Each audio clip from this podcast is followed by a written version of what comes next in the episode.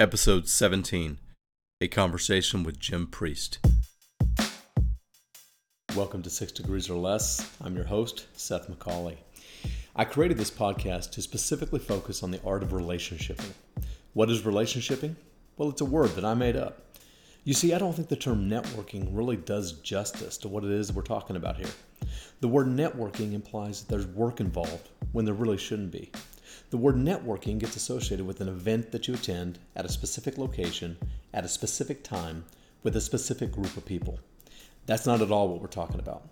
I want to focus on how we build, cultivate, and share meaningful professional relationships. Networking is a state of mind, not an event. It's about actively listening to others, being open to sharing your story with others, and actually engaging with others.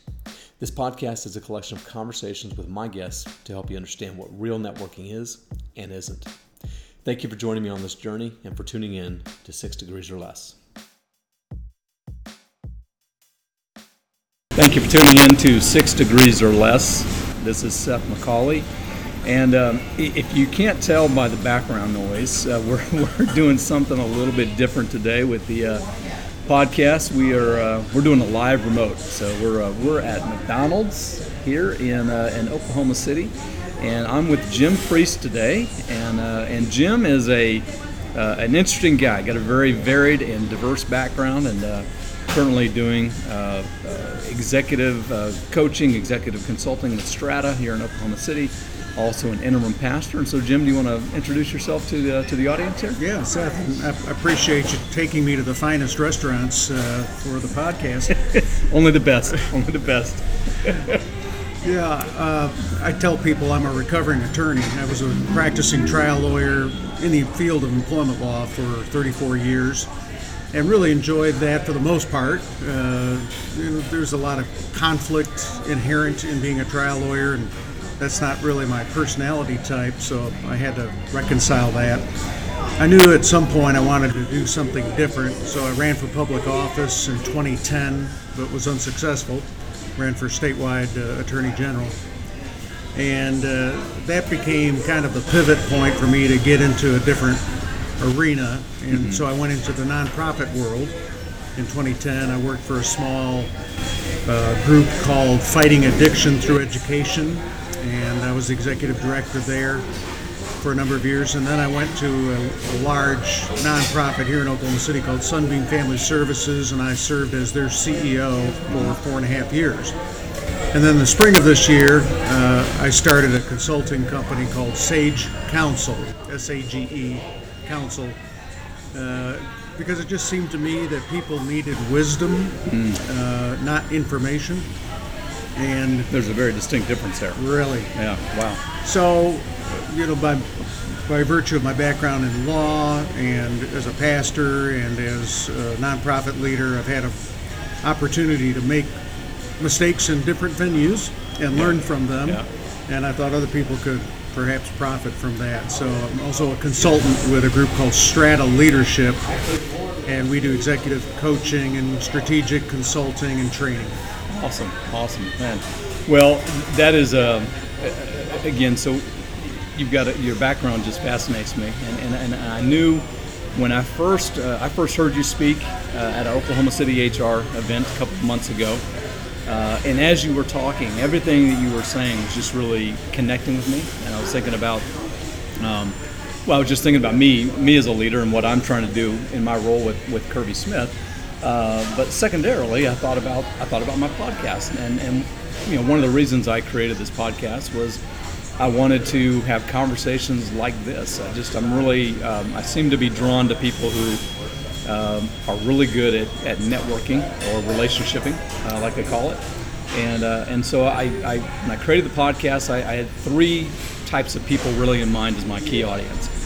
One was people who were new in their career, you know, maybe just coming out of school or, or what have you, and really didn't know the first thing about networking or how to do it and, and how to uh, build effective relationships with others. Uh, two, people who were in transition, so in, in between jobs and uh, knew that they needed to get out there and network and meet other people to, to, to, find new things and new opportunities. And three, people who just, quite frankly, are just really, really bad at it. and they know that they're bad at it and so they, they recognize I've got to do something here because um, I'm just naturally not good at connecting with people. And so uh, when I thought of when I put this podcast together, those were the three groups. And so uh, you know, again, as, as I was listening to you speak that day uh, there in Oklahoma City, I thought, man, this is this is a guy I need to get to know. And so I went afterwards. I went and introduced myself and, and, and said, hey, uh, I'm here in Oklahoma City uh, quite a bit. so I'd love to uh, get together for coffee or breakfast. And, and so we did that a couple weeks ago, and and now here we are uh, on the podcast. And so um, thank you for, for making the time to, to be here. Yeah, my pleasure. So so I'm curious. You know, I mean, you, you you're I mean, you got a, lot, a renaissance man. I won't say a jack of all trades, because I think the uh, the old analogy, right, is that you're a jack of all trades but master of none, and and uh, and I don't believe that at all. I think that you're probably a master of probably several things. So I'd say maybe a renaissance man is maybe more appropriate. But what do you? What's what's got your attention today? What's what's what's kind of the big rock that you're trying to move today, or what's what's what's keeping your your attention these days? Yeah, I, as I look back on various aspects of my career uh, over 40 years. Uh, the common denominator that I see now in retrospect that I probably didn't see as I was going through my career is the importance of people development mm. and how that ties in with culture. Uh, and it's funny, I, I call this thing the, the white Toyota principle. Uh, I, never paid attention to white Toyotas until I bought one, and then I saw them everywhere. and it's like that about workplace culture. Uh, until I started thinking about workplace culture, I didn't see anything on the internet. I didn't see books, nothing. And then when I, once I started thinking about it, then I see it everywhere. Yeah. And people are really concerned about workplace culture. Yeah. I just saw a post on LinkedIn this morning that said people don't leave uh, bad in, in bad workplaces, they leave bad supervisors. Absolutely. So I'm, I'm, a big believer in that. It's really important. I tried to do that with my young lawyers uh, mm-hmm. when I was in law practice. I tried to do that through the fighting addiction through education with young people, encouraging them to think about their actions uh, with drugs and alcohol mm-hmm. in terms of their impact on brain science and things like that. And then at Sunbeam Family Services, we provide a host of different services across the spectrum to the poor and working poor of Central right. Oklahoma. And so, but but at the root of it is all people. Right. Right. And Southwest, I've been a fan of Southwest Airlines for years. How they put their people first, and Herb Kelleher was big on that. Yep. Yep. And uh, I remember the first time I broached this with my board at Sunbeam. Uh, I was talking about developing an employee first culture. Mm. And in nonprofits in particular, people focus on the people who need to be served, which is really, really important, of course. But the people who serve those people right. need to be focused on as well. And so I was talking to my board about the importance of employee first culture. And one of my board members kind of shook his head. and He said, Man, you seem to be talking a lot about employees. And I said, Imagine that. That's right. They're the ones doing the work. So that's kind of the, the common theme right yeah. now in my speeches and in my consulting is people development and improving workplace culture. Interesting. You know, it's it's. Uh, I hadn't thought about this until just now, um, and it's you know it's in you know HR is just so interesting in, in the way that it's evolved over the years. Years ago, when I worked for AT&T Wireless, uh, this would have been I joined AT&T Wireless in 1999. Um, they didn't call their HR HR. It was called People Development. Yeah, yeah, that was pretty. Yeah, at the time, it was pretty progressive. It was like, whoa, you know, like we're gonna, and uh, you know, this is back. I think this was even kind of before uh, HR business partner started being you know, kind of the, the, the, buzzword, the go-to word. I, I, think HR business partner is actually kind of started to be now kind of a little bit out of date. Right. And now you get, um, yeah, I don't, I don't know what the, the new trend is now, but um, but I remember uh, very distinctly uh, when I joined getting a uh, a banner, you know, in my in my, cubicle, I think it was, or my office, my, my space, that uh, said, you know, welcome to AT&T Wireless People Development Team. Yeah. And so um, I like that. That's a great emphasis, and I, I always tell the joke. People uh, originally called this area of any organization personnel. Personnel, that's right. But yeah. nobody could Yeah, you gotta it. go down the hall to personnel to get a form. yeah. They- but nobody knew was it two N's or one N? Is it two hmm. L's or one L? So they changed it to, for that reason to human resources, which I've never been a fan of. It sounds like people are resources Yeah. that are kept in the stock room, and you take them down off the shelf, and then when you're done, you, you're yeah, you just kind use of them you, up. you kind of use them up. Yeah, I, I, I'm with you. I've never really been a fan of, of human resources, but I, it seems to be kind of the It's the ubiquitous term. yeah. And uh, at Sunbeam, when I got there, this is we talked about this be- before. In many organizations, HR is under the CFO Right. because, and I think they do that because well, th- those HR people deal with paychecks, so that's money and should be under the CFO. But most CFOs became CFOs because they weren't that crazy about people; they like numbers. Why would you put Number, numbers don't talk back. right? Right, and they, they line up and they add up. That's right. Uh, very clean. So why would you put your people department under under the finance department? So I I sucked it out of there mm-hmm. when I got to Sunbeam and I created a chief level position and I called it employee relations because I wanted to emphasize the fact we want to have a relationship with you. We don't want to just use you as a resource. Right, right, right. You know, and, and I remember we talked about that a couple weeks ago, and, and it stuck with me. I don't think I said anything at the time, but I, I- think um, I could see it. I, could, I mean, I think that's good. I think that's closer to the truth. Uh, the challenge there is that sometimes, you know, unfortunately, employee relations gets a bad rap. You know, and, and gets sometimes lumped in too much with labor relations, and so sometimes people think, oh, it's like you're, you're just dealing with you know harassment complaints or or union stuff or union avoidance, and so um, so HR's kind of got a little bit of a little bit of a dilemma. Right. So maybe our mission now for uh, for 2020 is to come up with a a, a suitable The new moniker. a- a new moniker for uh, for HR. Uh, Well, you mentioned the people development. Uh, I think that there, I see that trend. I'm consulting with a company right now, and their HR department is called People and Culture. ah, And I thought, I think that's good. you Okay, know. okay. But every organization kind of has to find its own identity. Yeah, yeah. When I was at Yum Brands uh, with Pizza Hut, um, I, I, I- HR was called HR, but the, the role that I was in, which was a business partner role, wasn't called the business partner role. This one I really liked. It was a, um, a um, people capability partner. Um, uh, is that right? Uh, people. It was all about people capability, um, and so It kind of goes no, back to people, that. no, I'm sorry. People capability leader, a PCL. Okay. People capability leader. So they were Yum uh, was was was great at a lot. Well, is great at a lot of things. Recognition probably being one of the the, the top things. Um, but uh, I always appreciated their take on this idea of building capability.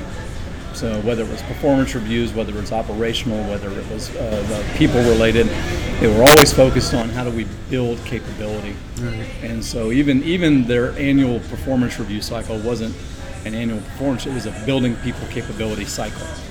So it was all focused on kind of lifting people up and, and um, building capability. Right. So yeah, that's people development. people That's- development. Yeah, yeah.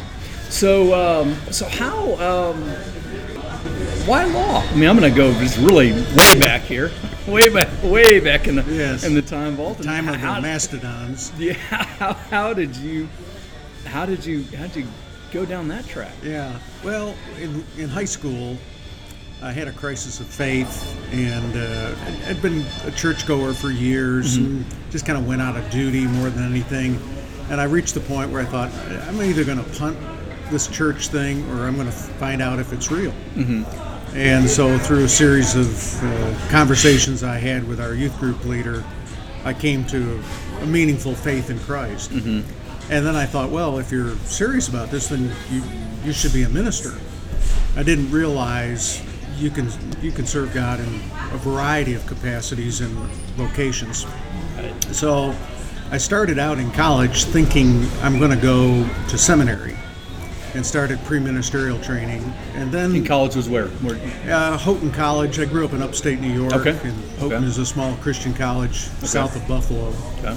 So I went there uh, thinking I was just going to take pre-ministerial and then go to seminary. And one of my advisors said to me, "Well, if you're going to go to seminary, you don't really need to take all these pre-ministerial courses.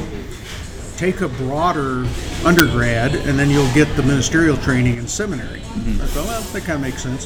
What are you interested in? And I said, "Well, I love history." Okay, well let's let's make you a history major. So I became a history major Wow. and uh, I found out that history majors are uh, most often people who are interested in law school. Uh, and so I started palling around with guys that were going to go to law school, and it awakened an old interest that I'd had in becoming a lawyer. And so my dad gave me the, the profound advice. Uh, he said, Well, do what you want to do. And if that's not what God wants you to do, He'll get your attention, He'll knock you in the back of the head. Thanks, Dad. And I knew that was true because that's how Dad got my attention. so I, I ended up going to law school and then practicing for 34 years. Wow. During that 34 years, I went back and became ordained uh, in my church. And so I did some pastoring part time uh, in unpa- unpaid capacity while I was practicing law. You know, one of the things that, that I wanted to talk a little bit about when when I uh, when I first met you there, uh, I think that was the what are we? Uh, this is October now. Must have been the August um, session, I think, uh, at, at the Oklahoma City HR. Um, you you talked about the work. A lot of your talk was about the work you did there at Sunbeam in, in the CEO capacity. Um, and and, and um, maybe if you could just just maybe highlight for listeners. I mean, like you said, you, you were very you were there for in that role for four almost five years. Um, came in, you did a lot of different things and kind of changed culture and got thing, you got things focused on employees. But um, maybe if you could talk to, to us a little bit about what some of those initiatives were. I mean, I remember your your presentation, and you had some very specific points that you went through. But at a, at a high level, um, you know, maybe those people out there who are in leadership capacities, like whether you know, head of HR, HR director, CEO out there, um, who are struggling with with trying to get traction around people-related items in organizations. What were some of the things that you did there at Sunbeam that really took hold and, and worked and really helped move the needle in terms of, of building a, a better culture? Yeah. Well, one of the things, the, the, title of my talk that day was Culture Begins with C.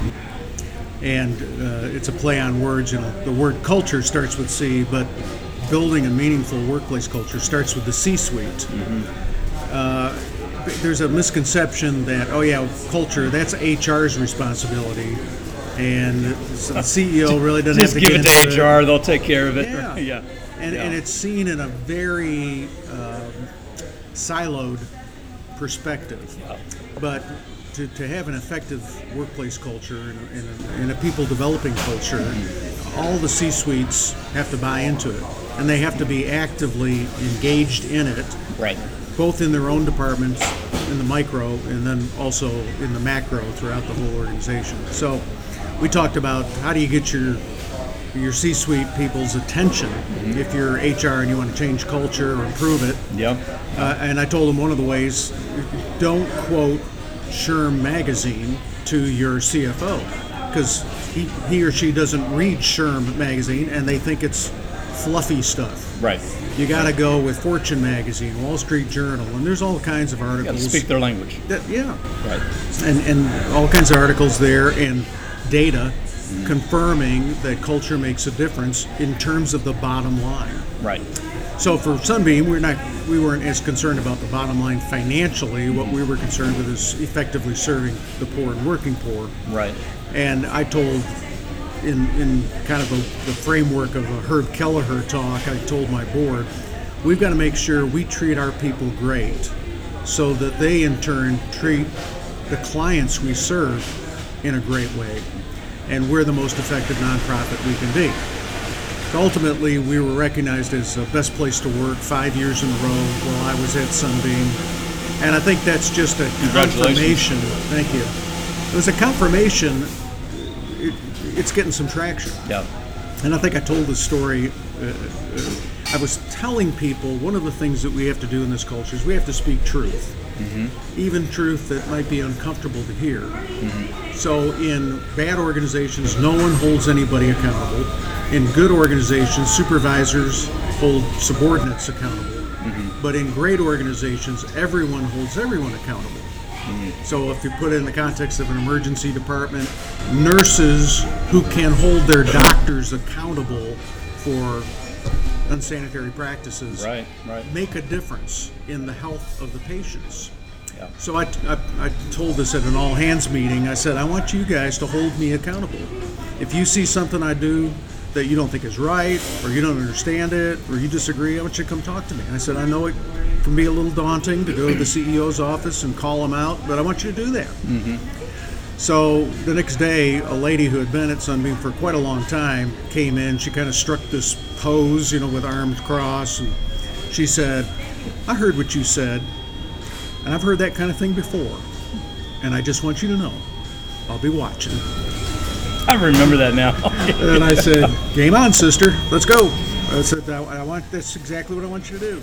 so So great. She came back about six months later and she said, Okay, I've been watching.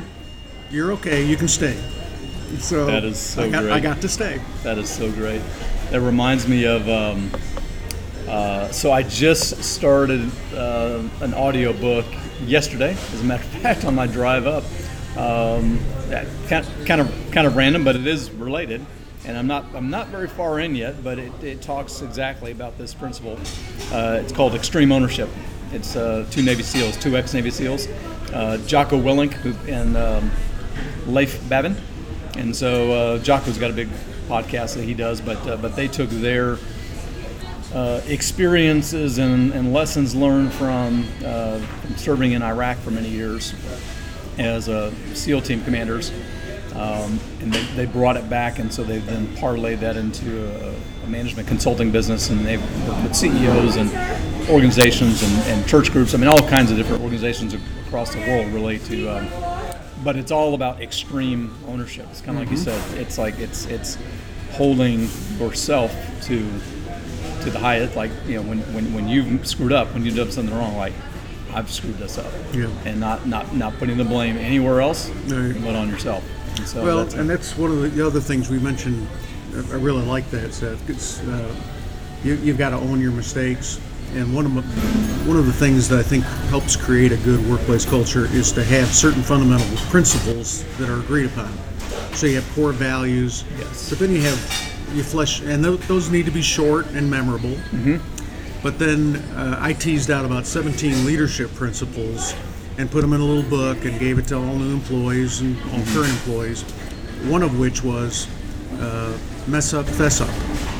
So if you made a mistake, don't try to hide it, don't try to fix it by yourself. right. I think Albert Einstein said the kind of thinking that got you into the problem isn't the kind of thinking that can get you out. I hadn't heard that one yet, but that's that's so true. Yeah. So you need you need a different perspective usually to, to fix something that's broken. Yeah. So that's what that's one of 17 principles that I encouraged people. I said this is kind of how I roll. I want Right. you to understand the context of my decision making. I think these are good principles. I encourage you to adopt them. Yeah. But we didn't say, all right, if you don't if you don't fess up every time you mess up, you're fired. Right, right, right. Yeah, no, I, I'm, uh, I'm with, so, so I'm, I'm with you. I'm a big, um, big believer in, the, in, in core values and organizations. I, I think, um, uh, I think, I think most organizations, uh, most good organizations have core values. I think where a lot of times companies or organizations get into trouble is when they they have too many of them. You know, like they have, wow, we've got ten core values, and it's like, I mean, like, I mean, I'm just, I'm, I'm a big. For some reason, I really like threes, so I like things in sets of threes. Like, Right. um, you know, in at Kirby Smith we have four, so it's, it's great. I'm, I'm, I'm good with that. But I remember being in one organization we had, I think there was eight or nine, and it was just like, oh my gosh, I can't even remember. I'm down to like number three, and I can't remember what it is. And and each one had like several sentences behind it, so it was like, there was nothing really you could memorize. Um, and so if to me it just didn't had it didn't carry the same the same punch, the same weight. It just Right. it just became more of a da-dun, da-dun, da-dun, as opposed to like, hey, let's just keep it simple, keep it brief.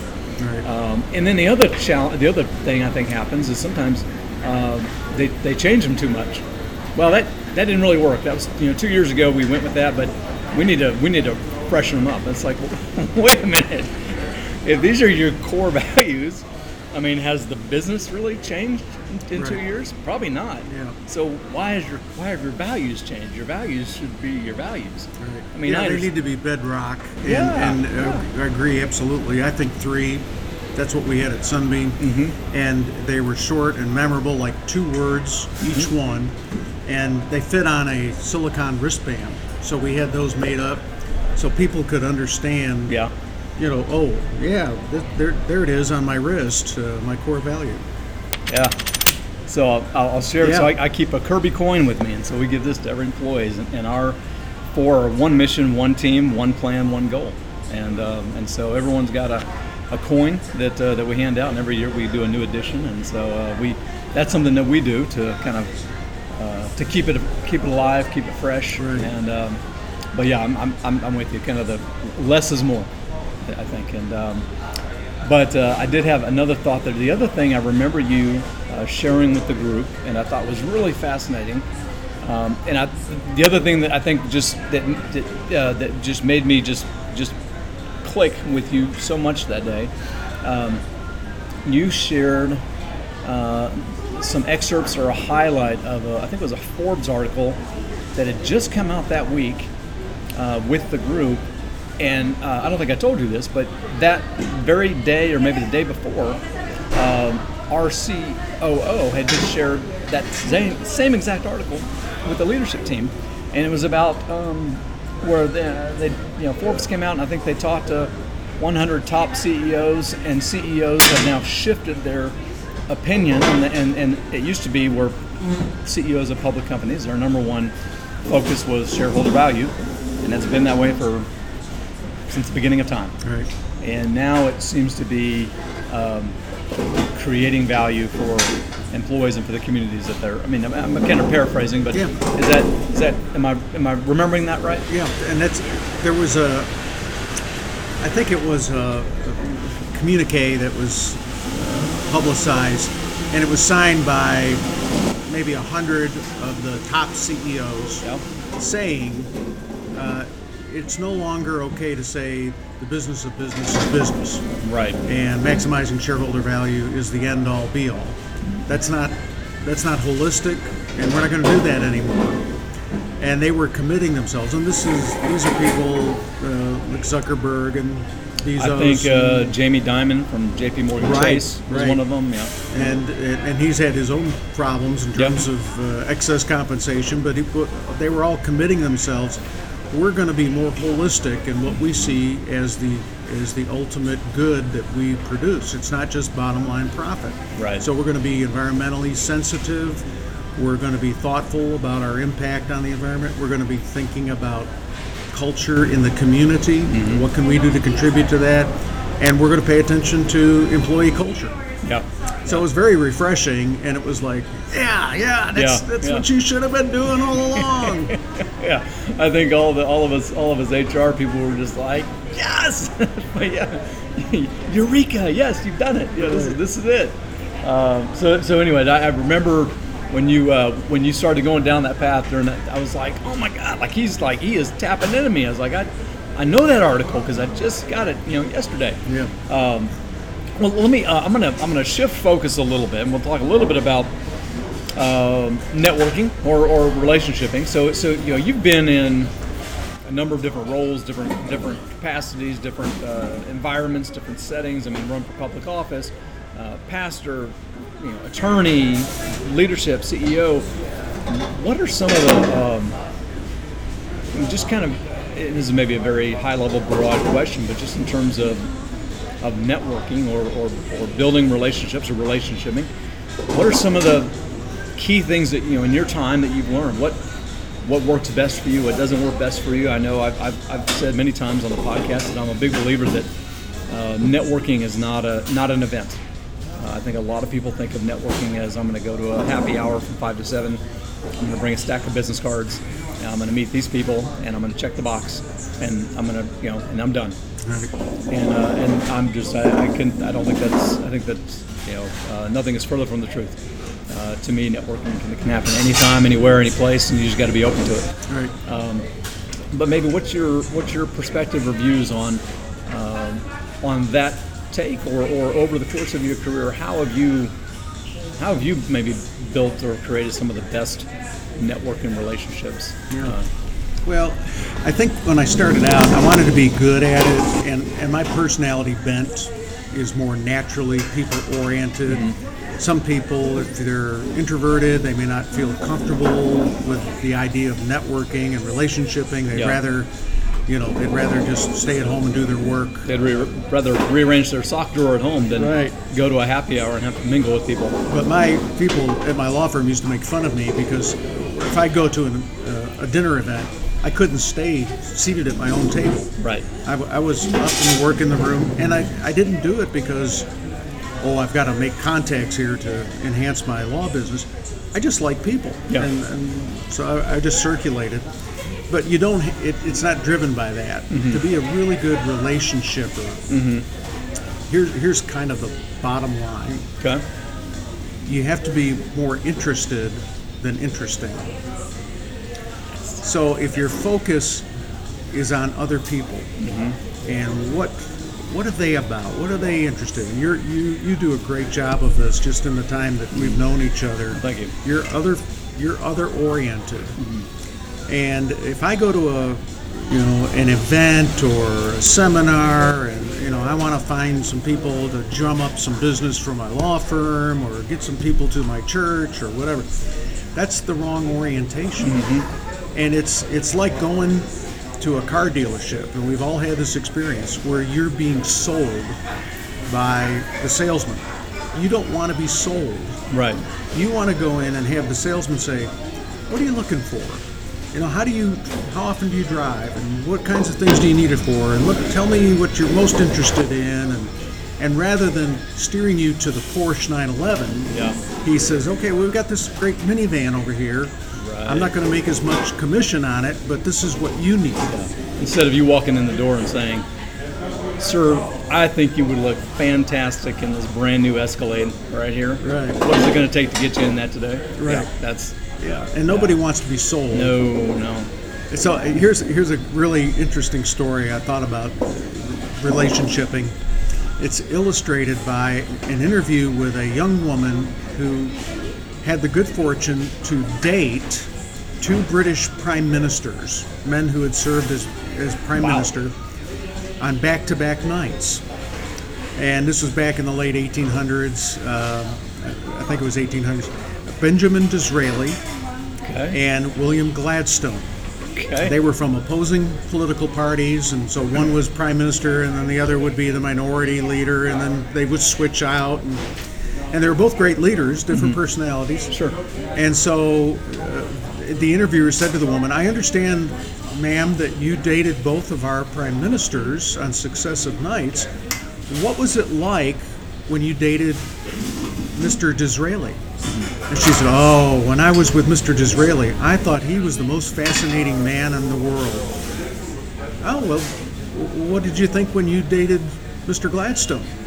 She said, When I was with Mr. Gladstone, I thought I was the most fascinating person in the world.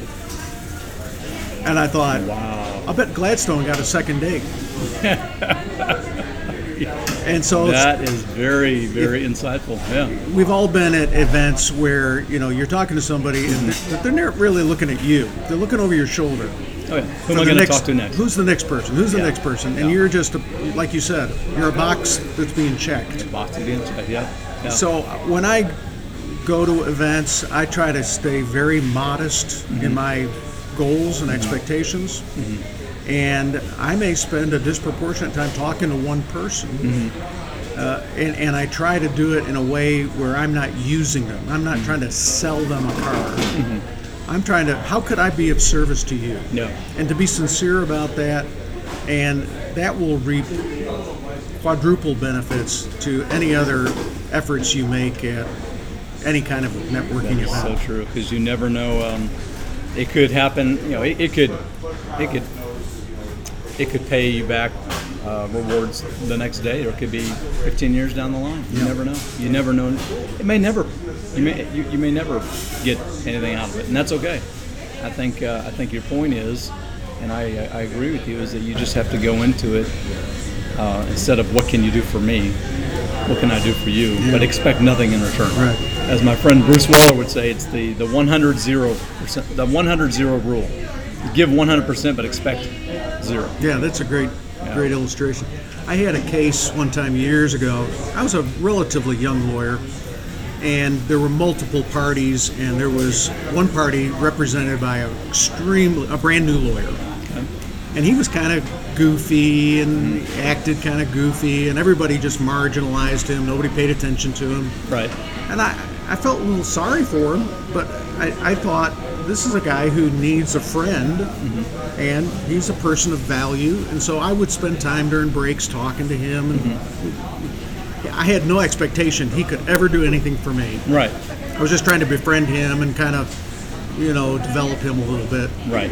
And uh, he went on to become the general counsel of an important organization. And that guy, years later, decades later, did me favors Oh wow. that I could not have expected Wow. because he remembered I was kind to him when he was a goofy young lawyer that nobody would pay attention to. That's amazing. It's amazing. It matters. Yeah. It matters. If you, if you could go back now and you could talk with the young Jim Priest, what would you? What advice would you give him? And what would you? What would you steer him away from, or what would you say? Hey, you need to do this, or, or you know, uh, or maybe even that that young person that's out there just getting started. If you had some sage, no pun intended, some Yeah. sage wisdom uh, or advice for them, what would you say? You know, I'm preaching this Sunday on uh, in the first in a series on what's called sacred romance with God. What, what would it be like to have a deep, rich, loving relationship with God and not just do things out of routine? And one of the things I'm doing in the sermon is I'm showing a film clip from the movie Meet Joe Black. Oh, And it's wow. a- okay, I wasn't expecting that. It's an old Brad Pitt movie. I was Uh, expecting the shack or something. well, and you know, try to surprise people. And there's this scene, just it's a wonderful scene, where uh, the the dad, who's a mega millionaire, is talking to his daughter about the guy that she's dating, who is a hard charging, on the phone all the time kind of guy, and he says, uh, "Do you love him?" And she says, well, I think he's good for me. And he's the dad says, Well, hey, don't get me wrong, I love the guy. He's hard charging, he could take our company into the next century. But that's not love.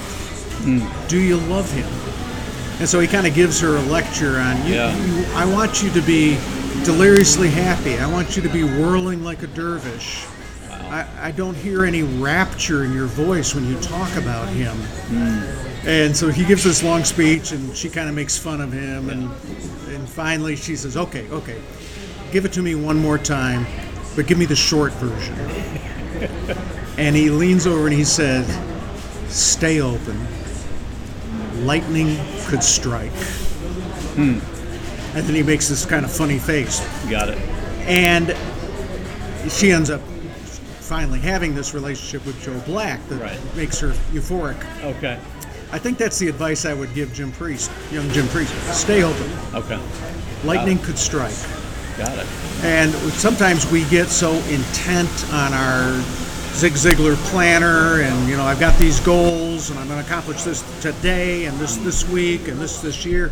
I'm a I'm a New Year's resolution guy. I, mm-hmm. I make a page of resolutions.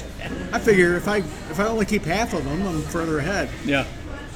but don't get so driven by accomplishments and goals that you don't stay open to the serendipity opportunities that get presented to us. And sometimes God brings people across our paths Yep. that are disguised. Uh, they- they don't look like great opportunities for business, but they could be. That is um, that's a good piece of advice, uh, especially for myself, who is a, I'm very much a um, I'm a to-do list guy. Yeah. And I, I'm in fact, if I've done something that's not on my to-do list, I'll go back and put it on my to-do list just so I can check it off. That's do- how I do that too. maniacal I am. Yeah. Um, and, I, and I know we're gonna we're gonna wrap up here, but uh, I- the one thought I did that came back to me as we were talking here, but uh, when we were talking earlier about just networking and, and uh, uh, networking events, it, it brought back to mind a, a conversation, a podcast interview I did you know, months ago with my, my good friend Jim Watson, and we we coined this term collect conversations, not cards. And so I think a lot of times people go into networking events thinking, how many business cards can I come home with, or can I bring back to the office? And uh, her and I both agree. We said it is much more uh, valuable to have you know a few meaningful conversations than a handful of business cards Right. with nothing, no substance behind them. So. Yeah, 100% agree. Well, let's let's do this. Let's wrap up. Um, but uh, how how uh, how can listeners get in touch with you? What's the best way to uh, to reach you if they want to connect with you? Yeah, uh, my website is uh, sage-counsel, C-O-U-N-S-E-L, uh, dot com, or my email is jim at sage-counsel dot com. Uh, I work with Strata Leadership. Like I said, I'm interim pastoring at the Mustang Church of the Nazarene in Mustang, Oklahoma. So any of those entities, if you Google me, there's probably three different ways to contact Got me. it.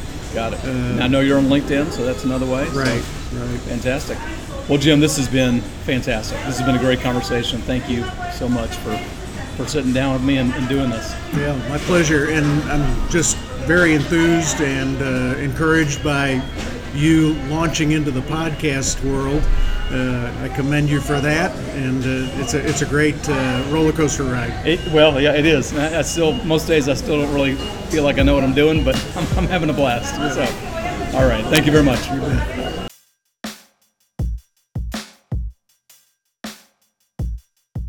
Thanks again for tuning in to Six Degrees or Less. I sure hope that you enjoyed my conversation with Jim Priest. You know, if you've got questions for me about the podcast or uh, questions about uh, networking or relationshiping, as I like to call it, I'd love to hear from you. Best way to reach me is my email address, which is six degrees or less. That's the number six degrees or less at gmail.com. Please feel free to reach out and connect with me and ask questions if you've got questions about the podcast and what I'm trying to do. Until next time, I hope you have a great day. Uh, I will be talking with Dirk Beveridge on the podcast next. I'm looking forward to sharing that conversation with you uh, next time. Until then, have a great day.